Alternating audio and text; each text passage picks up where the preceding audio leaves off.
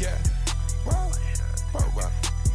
I'm too sexy for this girl, too sexy for your girl, too sexy for this world, too sexy for this ice, too sexy for that jack, yeah, yeah. I'm too sexy for this chain, too sexy for your game, too sexy for this fame, yeah, yeah. Det är bara jag som får en känsla av att det går runt och runt och runt hela tiden. Att saker och ting, eh, vad som en gång var, snart blir igen. Liksom. Men Magnus, det är ålderdomen, så känner alla. Är det så? Känner alla så när man uppnår en viss ålder? Ja. Det fan, vet du vad? Jag eh, vet inte varför, jag hade svårt att somna igår, så jag satt och kollade på dokumentärer. Eh, en efter en, egentligen. Eller, det finns liksom en genre av dokumentärer som inte är dokumentärer, utan som är mer... Whatever. Så det här var ett gäng trummisar från olika band som pratar om hur härligt det är att spela trummor.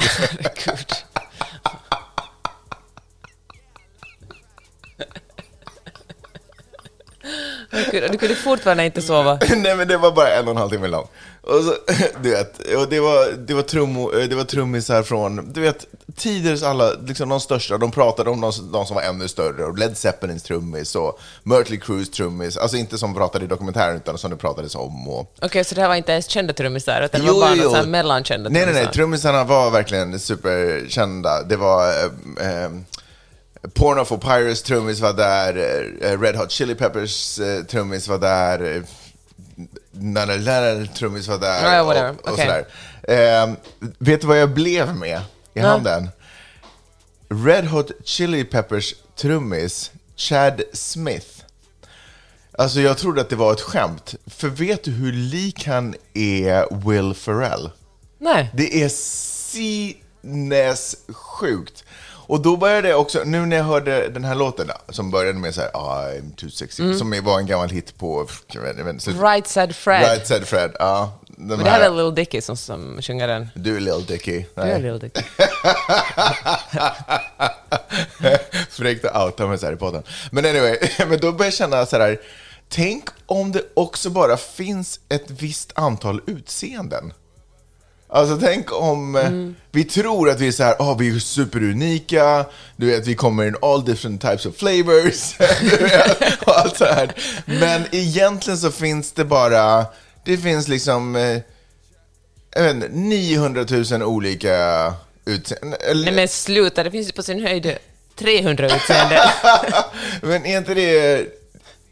Alltså, vi är typ formaterade, ja.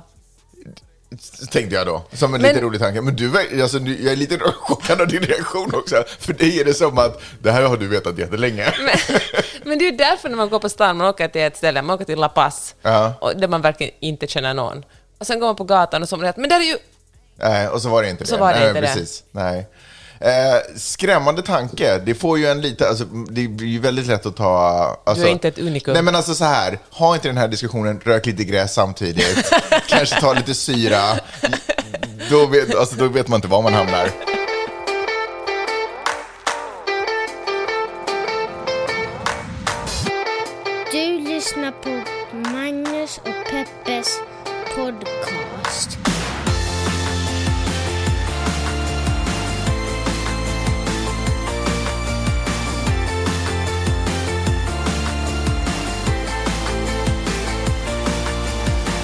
Hallå internet! Hjärtligt välkomna tillbaka till Magnus och Peppes podcast. Idag är det lördag när vi spelar in det. Vilken fanta- Jag är så peppad. Lördagarna är en av de bästa dagarna. Inte för att det är helg och man inte behöver jobba.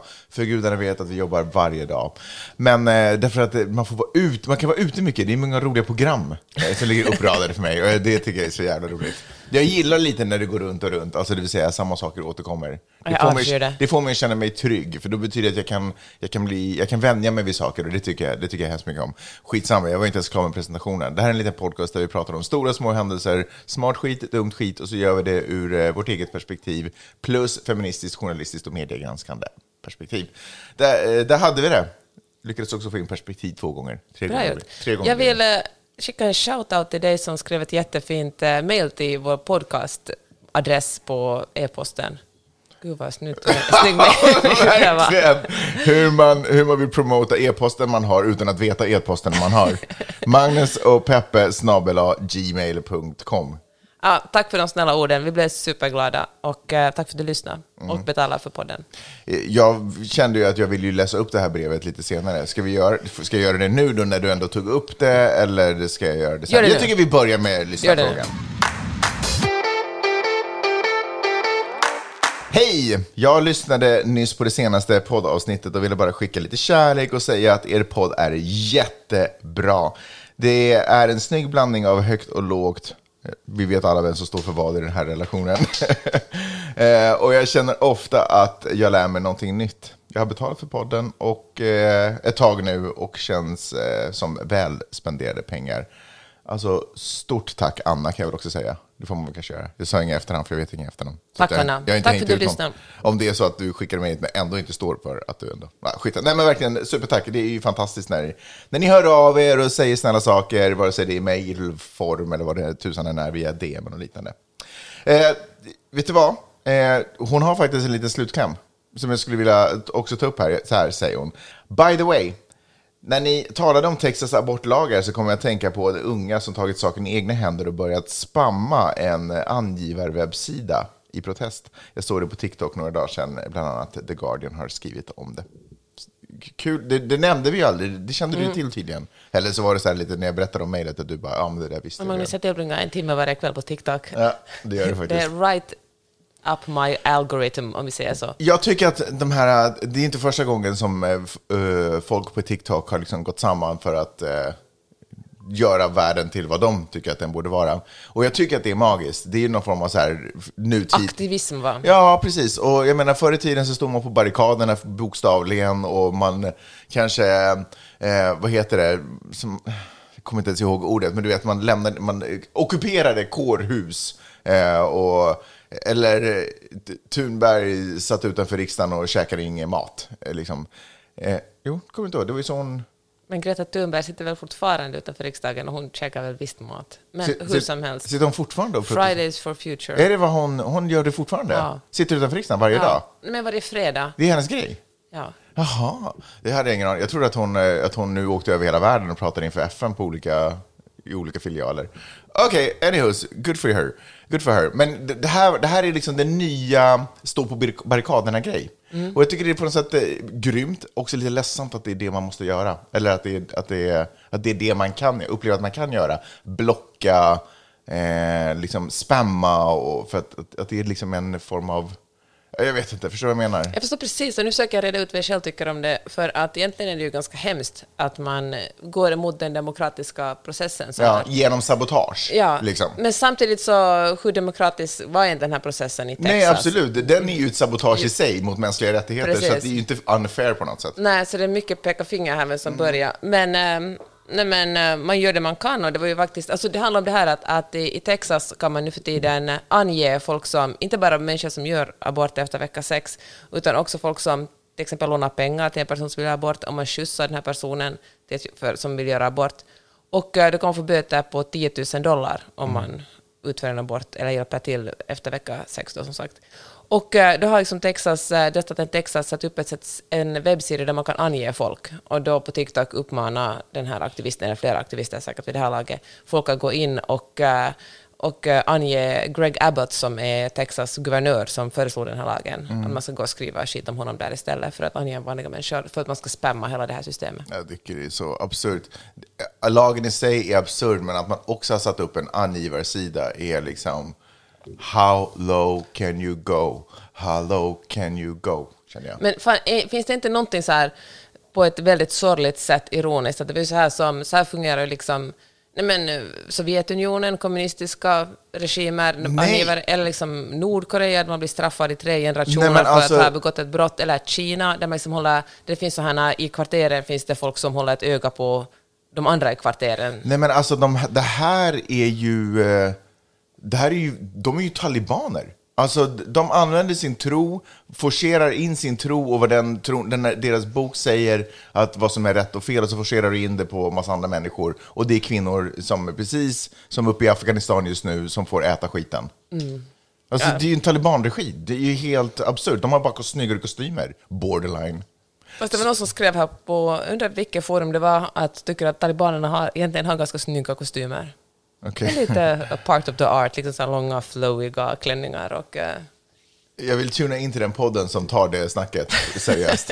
den här alltså. den här podden. Eh, hörde du, vad hette han nu? Abbott? Vad hette han? Greg Abbott. Det, måste han heta Abbott också? Är inte det verkligen Är det blast from the namn past? tror du? Nej, ja. Ja, vilket fall som helst. Du hörde ju hans eh, tal som han höll då, eh, vad fan nu var, eh, i, det, i det styrande forumet kanske någonstans, där han sa att eh, vi måste särskilja det här med våld. För, för den här abortlagen tar ingen hänsyn till om man, har, om man har blivit våldtagen. Eller incest. Vilket eller är på något sätt det minsta man skulle kunna förvänta sig i allt det Nej, men vi ska inte ens gå in och diskutera det, liksom, när det är okej att göra abort. Nej, jag vet, precis. Ex- 100 procent. Men han var sådär, nej men vi måste särskilja det. Texas är absolut en stat som är emot abort och vi kommer, liksom, eh, vi kommer göra allt vi kan för att få, nej förlåt, eh, emot våldtäkt. Och det är ett brott och vi kommer göra allt vi kan för att få bort eh, våldtäkt ifrån stadens gator. Vi ska eliminera eh, våldtäkterna. Och då kommer det här lagen inte vara ett problem sen.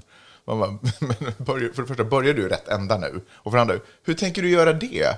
De massivisa våldtäkter sker ju i hemmet. Alltså hur ska man kunna... Men det går Bland folk och släktingar, hur, hur tänker du ens att det här är möjligt? Det är så idiotiskt på så många nivåer och så otroligt mörkt. Det är så det mörk finns- syn. Men det måste ju ändå finnas en publik som köper det, som tycker att eh, ja men fan vad bra, han ska eliminera abort, då är ju då är det här problemet löst. Ja.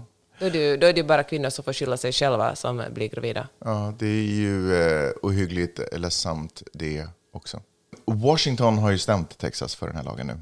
Eller åtminstone håller på att förbereda, de ska väl lämna in en stämningsansökan. Alltså inte delstaten Washington eller Nej. Washington DC, utan det eh, är styret, jag vet inte. Justitiedepartementet. Ja, så heter det. Tack älskling.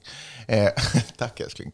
Eh, som om du är min sekreterare och, och gav den här lilla notisen. Nej, men sekreterare det är alldeles för, mycket. Jag kanske är på sin höjd din assistent. Skitsamma.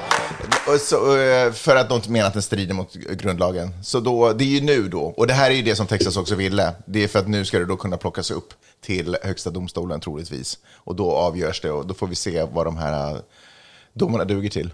Fast grejen är ju den att eh, redan tidigare så har Mississippi stiftat en lag där det är förbjudet att göra abort efter vecka 15. Och den har högsta domstolen redan bestämt sig för att eh, ta upp senare i höst. Så de kommer att börja fundera kring den. Och bestämmer de sig för att eh, den här Mississippi-lagen, att det är, fakt- det är helt okej för Mississippi att fatta ett sånt här, en, göra en sån här lag, då innebär det att eh, de också drar upp eh, hela grundlagen där det, inte hela grundlagen, men den tolkning av grundlagen som eh, högsta domstolen fattade 1973. För då bestämde man sig för så här att abort är tillåtet i USA ända fram tills fostret kan överleva utanför mammans kropp. Och man kallar det här Roe versus Wade. Och det här, då bestämmer man, det här, så här tolkar vi grundlagen. Och grejen den att bestämmer man för sig för att det här inte längre stämmer, då river man upp den här tolkningen och gör en ny tolkning och då kan det leda till att eh, vissa delstater kan eh, förbjuda abort fullständigt, alltså inte ens bara efter vecka sex utan totalt.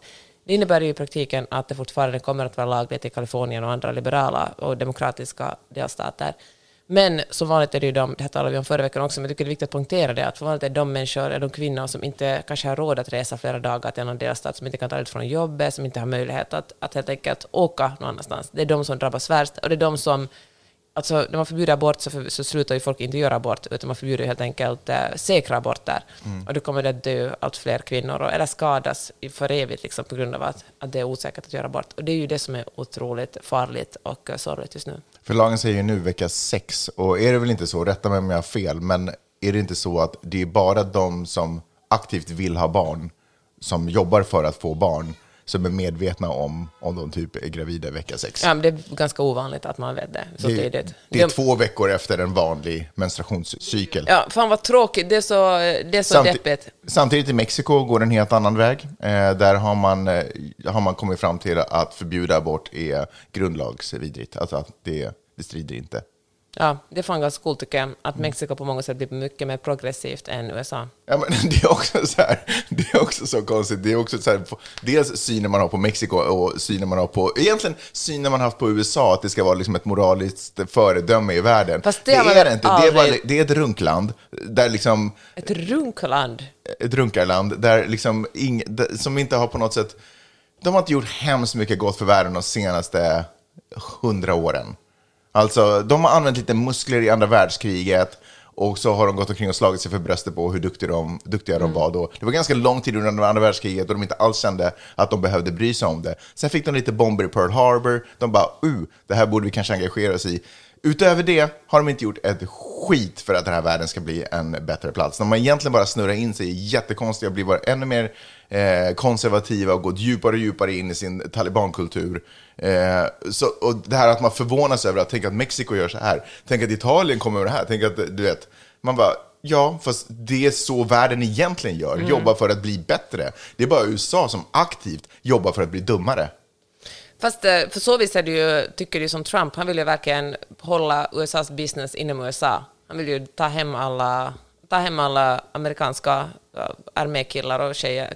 Kar- Att jag håller med. militärer. Ja, men Trump vill ju liksom hålla, han vill ju liksom, det var ju han som aktivt gick ut och sa att vi måste sluta kriget i Afghanistan, alla ska hem, vi ska, bara vi ska inte vara världspolis längre. Och nu eh, håller ju Biden med om det.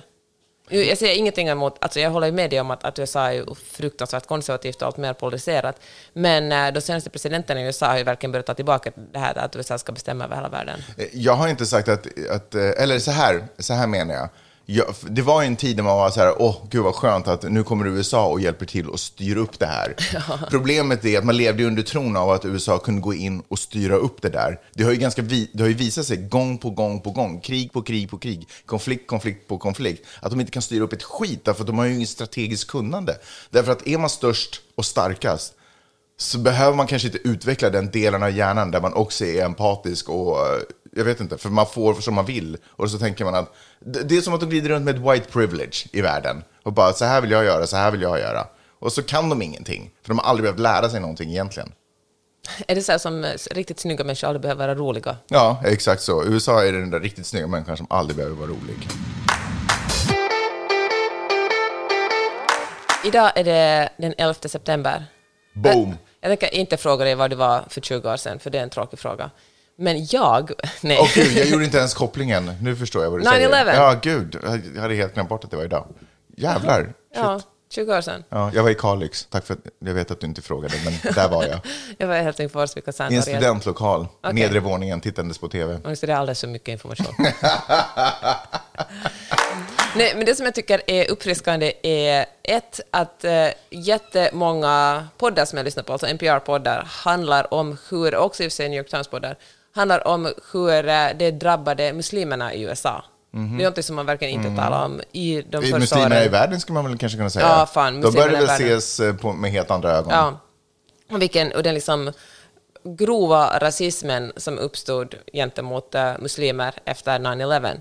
Och uh, verkligen hjärtkära när man hör liksom hur, hur, folk, hur muslimer var så där, herregud, kan jag, kan jag gå ut med slöja? Kan jag, liksom, hur, vad kommer, på vilket sätt kommer det att drabba mig? Folk liksom verkligen livrädda för att gå ut. Det var fruktansvärt. Och uh, så lyssnade jag på um, The Daily häromdagen som handlar om hur uh, egentligen uh, 9-11, det var då när folk började så här, långsamt börja använda internet lite mer för 20 år sedan och det fanns inte sociala medier ännu, men man kunde typ ladda upp eh, videoklipp. Och det var då också konspirationer satte igång. Så konspira, alltså konspirationsteorier har ju alltid funnits, men det var liksom en jättestor konspirationsteori det här efter, några, något år efter 9-11, att var det här ett insider job. Och det var så kittlande och spännande och det kom ut liksom så, här, dokum, så att säga, inom stationstecken dokumentärer och eh, folk kände sig, det var den första känslan av att känna sig smart, tänk om det finns ett, eh, en annan sanning än den som myndigheterna går ut med. Jag kommer ihåg att jag sögs väldigt djupt in i det. Inte att jag kanske nödvändigtvis började tro på det, men det kittlade mig Det var jättemycket. så spännande. Och, eh, och saken gjorde ju inte bättre av det här att um, Bush höll på med weapons of mass destruction i Irak och att allt är Saddam Husseins fel. Och, eh, och, då, och, då, och media gick med på det. Alltså. Media var så att det kanske är så här, vi skriver om det. Och det visade sig att media hade, man hade ganska fel. Alltså så stora respekterade tidningar som New York Times och Washington Post var liksom, det som de skrev stämde inte riktigt. Och då började sås också till lite tvivel på att vänta lite, att kanske, kanske medierna ligger i någon slags maskopi med, med myndigheterna. De ska lura oss, det är liksom vi mot dem, det är vi mot, mot eliten. Och, eh, och ja, och här liksom, och det är ju någonting som vi verkligen kan säga idag, att det finns verkligen människor som inte tror på någonting annat än det som de själva googlar fram på. De gör sin egen research på internet och då står det någon random snubbe på YouTube som berättar om hur det egentligen ligger till. och, och, och liksom drar, drar kopplingar mellan eh, en fantasi och en annan fantasi och en riktig bild som är eller inte, som är, eller inte är manipulerad. Det som är tråkigt är ju att äh, det är på så lättare att förstå, för jag kände verkligen som du, att det var så kittlande och spännande och det var som att man som ser en film eller läser en bok där man ser att det finns en annan, det var som The Matrix, det finns som flera olika verkligheter och tänk om allt vi har trott på inte är sant. Men äh, när det har gått 20 år sedan, tänk att det fortfarande, att folk fortfarande, eller till och med växt sig ännu större den här misstroende, eller att liksom skepticismen gentemot mot då så att säga medier och, och myndigheter, att vi liksom är lurade hela tiden. Det, nu vet man ju bättre, eller jag hade ju hoppats på att man skulle, folk skulle veta bättre och kunna vara duktigare på källkritik och förstå hur på något sätt media fungerar, men eh, nej, så är det ju inte. Det som är frustrerande för mig är att eh, folk som till och med, eller sådär, om man, om man skulle följa den logiska tanken av att det var ett inside job, det betyder ju att de eh, muslimer som har pekats ut för det där är oskyldiga och inte har gjort det. Och det betyder ju att den här skammen och det brottet som vi har lagt på den muslimska kulturen, eller den muslimska religionen, På islam. Är, på islam är obefogad. Så då skulle vi behöva frikänna dem i samma tanke. Och istället Men rikta det vårt orkar man inte göra. Mot, mot republikanska presidenter. Exakt, men det orkar vi inte göra, utan vi är sådär, jaha, det är ett insider job, men de där får, alltså du vet, man, får, man orkar inte tänka tankarna ut, utan man, man, man lever enligt rubriker bara. Det här är sant nu, och jag kan få det typ i mitt huvud att fungera samtidigt som det där, för det enda jag vill processera, eller projicera, är liksom hat och missnöje med mitt eget liv. Men det handlar ju också om confirmation bias, alltså när man bara letar upp sånt som bekräftar ens egen uppfattning om hur världen ser ut. Och, eh, och jag tänker att det är också något som vi alla är lite skyldiga till. Alltså, det, är lite jobbigare att läsa sånt som vi inte tror och ta till oss någonting som gör att vi måste revidera vår egen uppfattning om hur världen ser ut, än att, eh, än bara att mata på sånt som bekräftar det vi vill tro på. Fan vad, varför pratar vi alltid bara om mörka och eländiga saker, Peppe? Men ibland säger du något roligt också.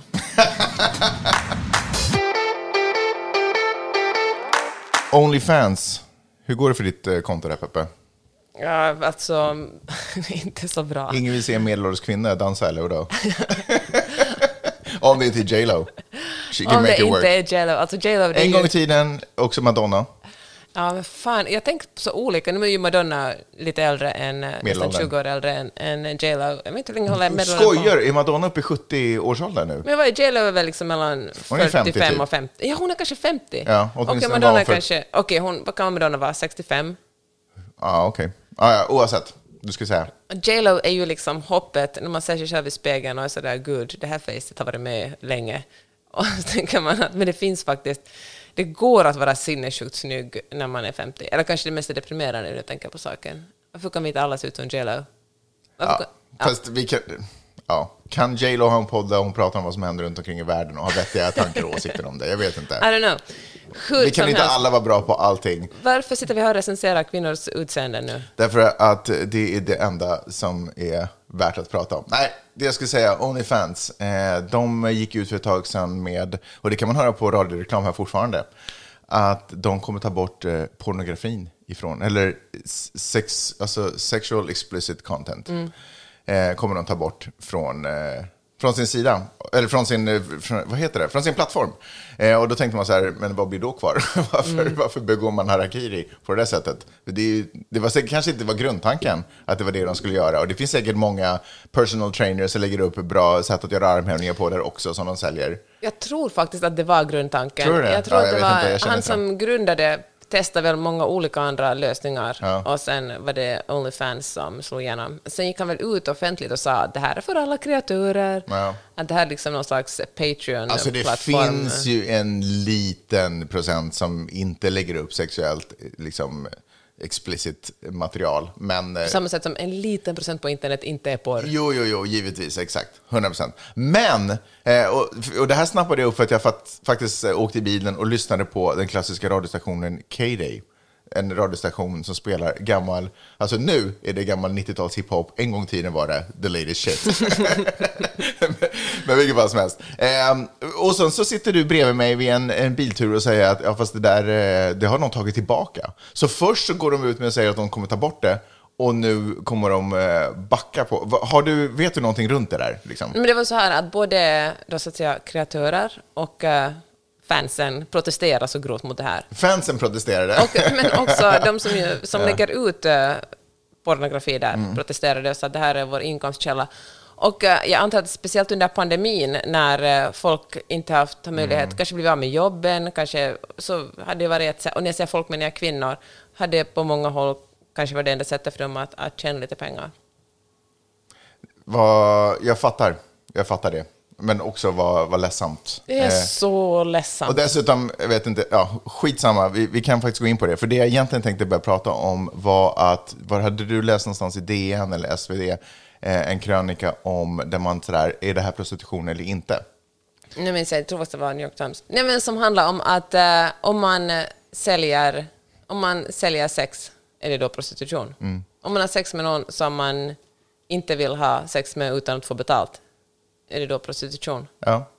Jag älskar att eh, ämnet jag tar upp är saker du har läst. Det var, jag har ett jättebra ämne. Peppe, kan vi tala? Det här är typ lite vår motsvarighet till Onlyfans. Jag har en bra idé som du får utföra. Ja, fy nej, eh, nej, men det, eh, då, men det som blir frustrerande för mig är att man fastnar i... Jag tycker att det här... Ja, nu vill jag ju lägga det här på Sverige, men om det nu var New York Times som har skrivit det här. Jag tycker att det här... Jag förstår, men jag tycker att det är ett problem i vårt moderna samhälle att vi fastnar kanske lite i eh, hur vi ska titulera saker och ting. Och så börjar vi titta, vi går så djupt in i det att är det på det här sättet eller är det på det här sättet, så att vi nästan lite tappar den stora bilden. För är det egentligen relevant om vi kallar det här för prostitution och fastnar vi i en diskussion eh, med de här kreatörerna, om vi nu ska kalla dem för det, om de ska kalla sig själva för prostituerade eller kreatörer och så har, står vi där i en stand-off situation istället eh, och, och lämnar det öppet då för de som tittar att bara fortsätta köpa den här produkten. Därför att det är ingen som har sagt att det här är dumt eller fult eller dåligt utan de säger att de är kreatörer, jag kan köpa det, de säger att det är prostitution, de är gamla och, och pryda eller vad det nu kan vara. Så vi fastnar i de här diskussionerna om hur vi ska titulera saker och ting, ser inte den stora bilden och kommer inte vidare, alltså förändras inte världen. Istället för, för att bara vara, men vad är det som fucking pågår? Sluta hålla på och ta emot pengar och bjud ut din kropp eller låta din eh, snubbe som står bakom kameran bjuda ut din kropp för att han ska kunna köpa snygga sneakers. Eller vad fan det nu gör för pengarna. Alltså, det är ju det vi ska lägga av med. Sen vad vi kallar det här för, det är väl ganska irrelevant. Det tar oss liksom inte vidare. Ingen vill ha en stämpel, ingen kommer köpa en stämpel om prostitution som är, jobbar som någon som håller på och bjuder ut där. Ingen kommer göra det. Och de som köper produkten kommer inte, kanske inte ens bry sig vad det kallas för. För de, de, de är inte fast i konceptet vad, hur vi ska titulera det här. De vill bara ha den här produkten. Sexarbete kanske. Men hör du, då måste jag fråga dig, varför, eh, varför ska vi förbjuda det? Varför ska, vi inte, varför ska kvinnor inte lägga ut eh, sina... Alltså, varför ska kvinnor inte sexarbeta på Onlyfans? Men jag har, alltså, så här, jag har tänkt eh, lite, li, väldigt lite på det här. Nej, men jag har tänkt lite på det här. Och, och jag tror att, ehm, för du, du sa det nämligen sådär, att nu under pandemin, folk behöver käka. Jag känner så här, okej, för, för mig blir frågan så här, vems, varför är det på det här sättet? Vems fel är det? Och det enda jag på något sätt kan komma fram till är att det är typ allas, men samtidigt liksom ingens, ingen, ingens, så här, det är ingens personliga fel, men det är ett misslyckande på en samhällelig struktur. Och det här är inte bara Onlyfans, utan det här är överhuvudtaget hur jag tycker att tongångar går idag. Att det är väldigt mycket, jag måste fixa, jag, alltså så här, jag fattar pandemin, du har inget jobb, jag måste ha tak över huvudet. Det här är de assetsarna jag har som jag vet att det finns en marknad runt. Eh, jag kan sälja det här, jag kan äta gott och vi kan alla skratta. Jag, jag förstår det ur ett personligt perspektiv. Men så här, det här, och här kommer liksom kärnan i min problematik. Det är så här att om vi ska leva i ett samhälle tillsammans, och vi ska leva ihop. Vi har levt så länge i städer att vi har glömt bort vad som var den stora fördelen med att leva i städer. Det har inte alltid varit så. Det är klart att vi har sökt oss till grupper. Eller i- samhällen kanske snarare än städer? Ja, men samhällen och städer, precis. Men vi har, precis, och vi har levt, vi har liksom glömt fördelen med att vi kan ta hand om varandra, och vi kan hjälpa varandra, och vi kan backa upp varandra och vi kan använda oss av varandras fördelar. Vi har levt så länge i de här strukturerna att vi har glömt bort de otroliga fördelarna med det. Så jag förstår att man sitter i en situation där man säger jag måste göra vad jag kan för att känna det här, men om du ska leva i ett samhälle, om du ska leva med andra människor, om vi ska ha sjukvård, vägar, skolor och allting, funktioner i samhället som tar hand om funktioner du inte kan ta hand om, då måste vi också ge tillbaka. Vi måste också, vi kan inte bara göra saker för oss själva, vi måste också göra för att samhället ska bli en bättre plats. Det är liksom vårt ansvar. Vi har tur, precis som demokrati, vi måste liksom, det är en del av det ansvaret vi har, att vi bidrar till att det här samhället blir en bättre... Men vad har Onlyfans med det här att göra? Nej, men därför att Onlyfans jobbar inte för att det här världen ska bli en bättre plats. Därför att det här, Onlyfans är en plattform för individer att göra det som de upplever att de behöver göra för att de ska ha det bra. Det är inte en plats där, eh, där de här individerna får möjlighet att sprida ett, ett bättre budskap och jobba för att det här, det här är ju en, en, en egoistisk plattform. Det handlar ju bara om individens... Men då kan man ju lika bra lägga ner Facebook också. Vadå? Facebook kan man ju skriva, sprida bud... Eller vadå, vad menar du? Varför då? Jag menar, Facebook Det är är, väl- det är också bara en egoplattform där folk eh, sk- gör, håller på med blygsamt skryt om sig själva. Kanske på en liten annan nivå, därför att det Onlyfans utstuderat gör är att det bidrar till en struktur, där, det, alltså den riktar ju sig till 50% av jordens befolkning. Det är ju en, eh, den bidrar ju till att en struktur uppehålls där 50% av jordens befolkning lär sig att den andra 50% det kan vi köpa. Det kan vi... Ja, exakt det håller jag. Precis dit vill jag komma. Det är ju det som är problemet. Ja, men precis, så man, gör, man Att jobbar... kvinnor är någonting som man kan ta på, man kan köpa Ja. och betala, så finns de tillgängliga. Absolut. Kvinnor finns till för män. Absolut. Och om vi ska leva tillsammans, då kan vi inte bidra till sådana strukturer. Då måste vi bidra till att alla människor har lika värde och har samma möjligheter. Det spelar ingen roll om individer tjänar massa pengar på det här och det är bra för individer. Därför det är dåligt för samhället och det är dåligt för strukturen som sådan. Det är det som är mitt eh, absolut största problem. Och så här känner jag. Det är klart att en viss del av ens liv måste gå ut på att jag måste ta hand om mig och jag måste ta hand om min nära. Men som jag också sa, om vi ska bo i ett samhälle så är också en annan del av ditt ansvar att ta hand om samhället. Och om du inte vill ta hand om samhället, get the fuck out. Då har du ingenting här att göra. Gör vad du vill i skogen om du är självförsörjande. Lev där, kom inte krypande sen när du börjar få ont i benet för att du bröt och behöver hjälp av sjukvård eller någonting annat. Gör din grej, gör Onlyfans, ta hand om dig själv. Men om du ska bo här med mig, med oss och jobba med, då måste du också, då är en del av ditt ansvar att inte bidra till misogy, misogyni eller rasism eller andra saker som liksom puttar ut andra människor eh, och gör det svårare för andra människor att leva i det här samhället som kanske också hjälper och gör saker som vi behöver. Men vad säger du åt eh, kvinnor som verkligen kanske har blivit arbetslösa och behöver tjäna ihop hyran och som tänker så här att för fan, vi lever ju liksom redan nu i ett patriarkalt samhälle, samhälle där kvinnor får sämre betalt, vi blir utnyttjade. Nu vill jag bara fan tjäna så mycket pengar så jag har råd att överleva. Jag menar, ni skapar det här systemet, ska ni också förbjuda mitt enda, min enda chans att tjäna pengar?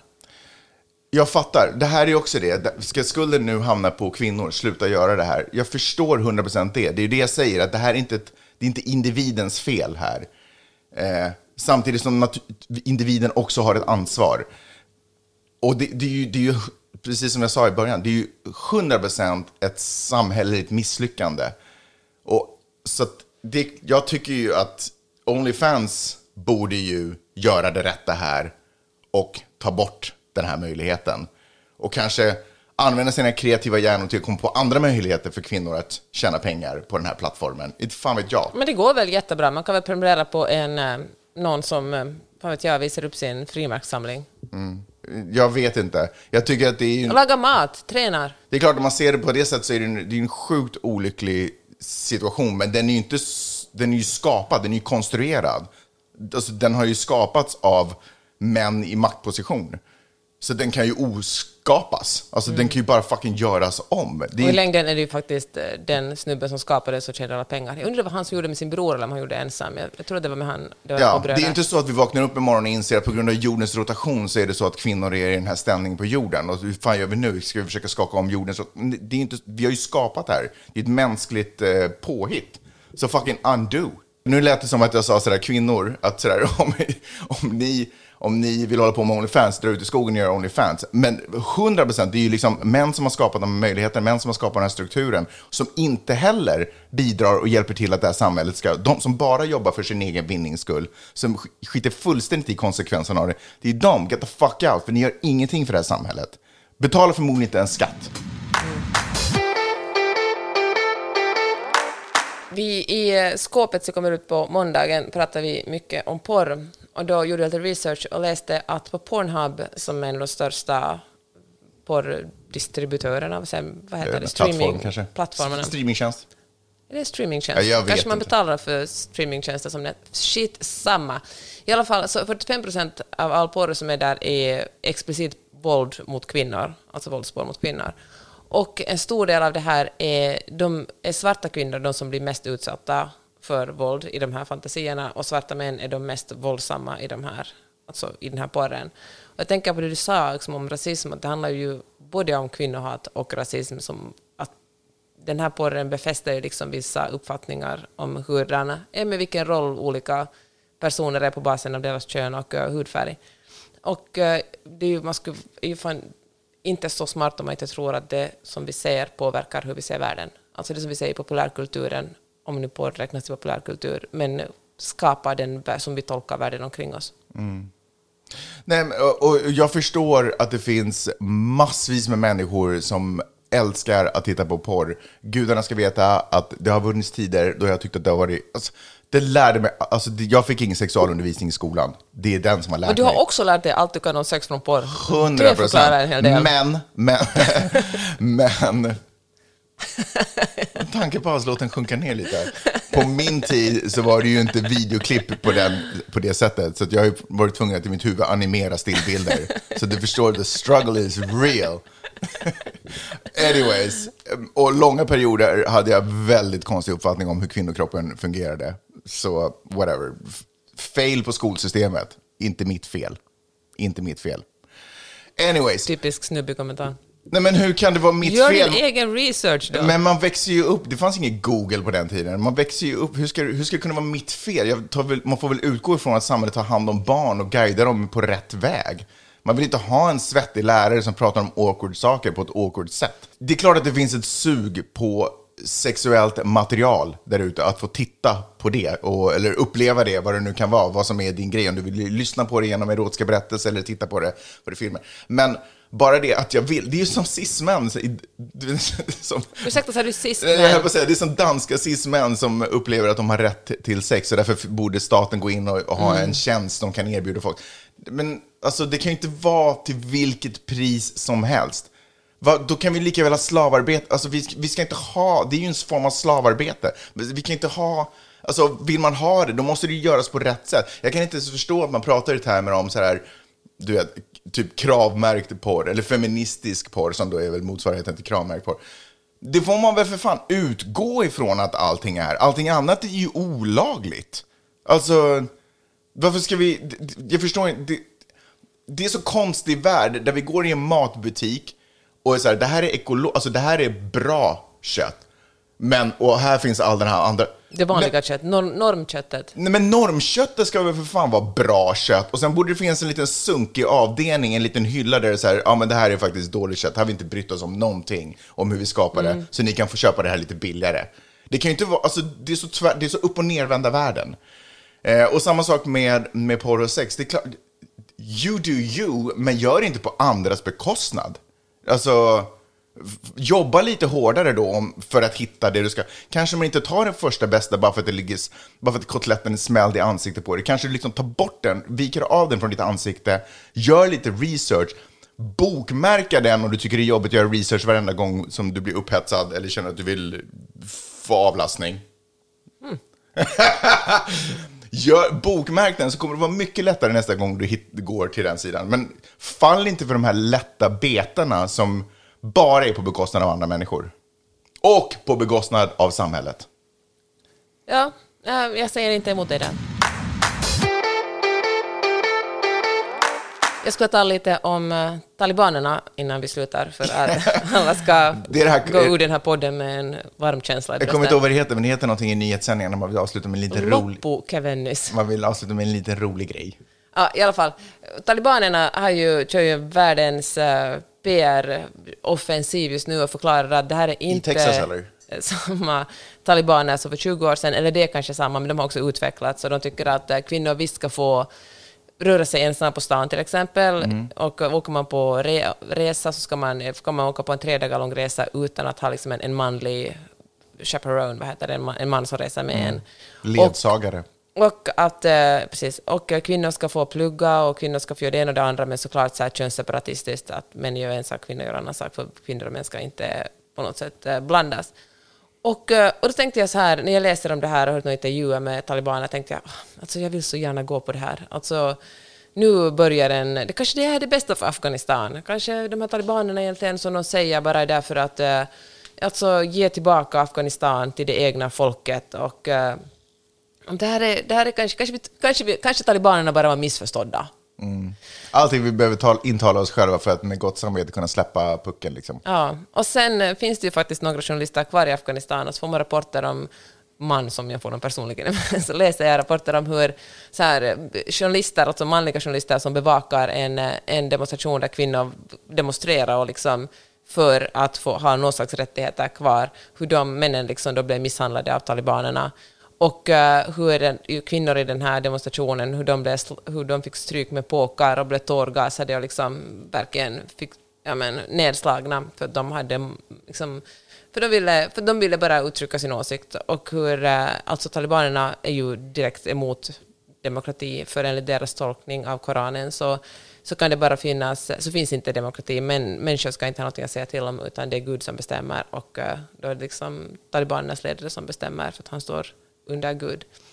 Och, eh, och för att inte tala om hur eh, Afghanistan kommer att drabbas av en massvält. Alltså priserna har gått upp redan nu otroligt mycket och liksom folk har tidigare också levt i fattigdom. Men eh, nu finns det liksom ingenting. Det finns inte mediciner för barn, det finns inte mat, det finns, men det finns ingenting. Det är så fruktansvärt deppigt. Men ja, det ser inte talibanerna. Och med de orden, tack för att ni har lyssnat den här veckan. Du kan inte säga något roligt efter det Nej, här. men hör du, vet du vad? Det är, nej, för att ibland så kan man inte hålla på och skoja bort. Man behöver inte, alltså ibland måste man bara ta sanningen i fucking vitögat eh, och värna om det man har, värna om de rättigheter man har. För när som helst kan de ta sig över. Vi ser det i Texas, det finns andra platser på jorden. Men det händer inte bara i så här konstiga länder där folk är liksom lite mörkare och lite aggressivare, utan det händer exakt där du bor också. Så man måste fan se till att bevara sina rättigheter, bevara sina skyldigheter, jag på att säga. Eh, ta hand om det samhället som man har byggt upp, för det är, ingen, det är inte heller en grundlag. Liksom. Det är bara någonting vi själva hittar på, eller jag menar naturlag. Ja, bara, men verkligen. Här i Kalifornien till exempel kom, röstar, håller man på att jobba... Är det pågår ett val här just nu. Guvernör Gavin Newsom, som varit guvernör i några år i, i Kalifornien, som har varit en väldigt sådär, en demokratisk, ganska, en väldigt sådär, progressiv guvernör. Han har liksom jobbat för samkönade äktenskap, han har liksom jobbat väldigt hårt för covid och vaccin och liksom varit en, eh, ja, men en, ganska, en ganska ung guvernör med ganska, som man kan säga, unga demokratiska värderingar. Han äh, har inte varit perfekt precis. Un- Mitt, mitt under äh, pandemin så åkte han till jag tror det var Napa Valley och åt på en äh, restaurang, hade någon slags fest på en restaurang. Och eh, då hade han precis gått ut och, och talat om det här mask mandate, att folk måste ha på sig munskydd i Kalifornien. Och människor var jättear, vissa människor var jättearga på det här.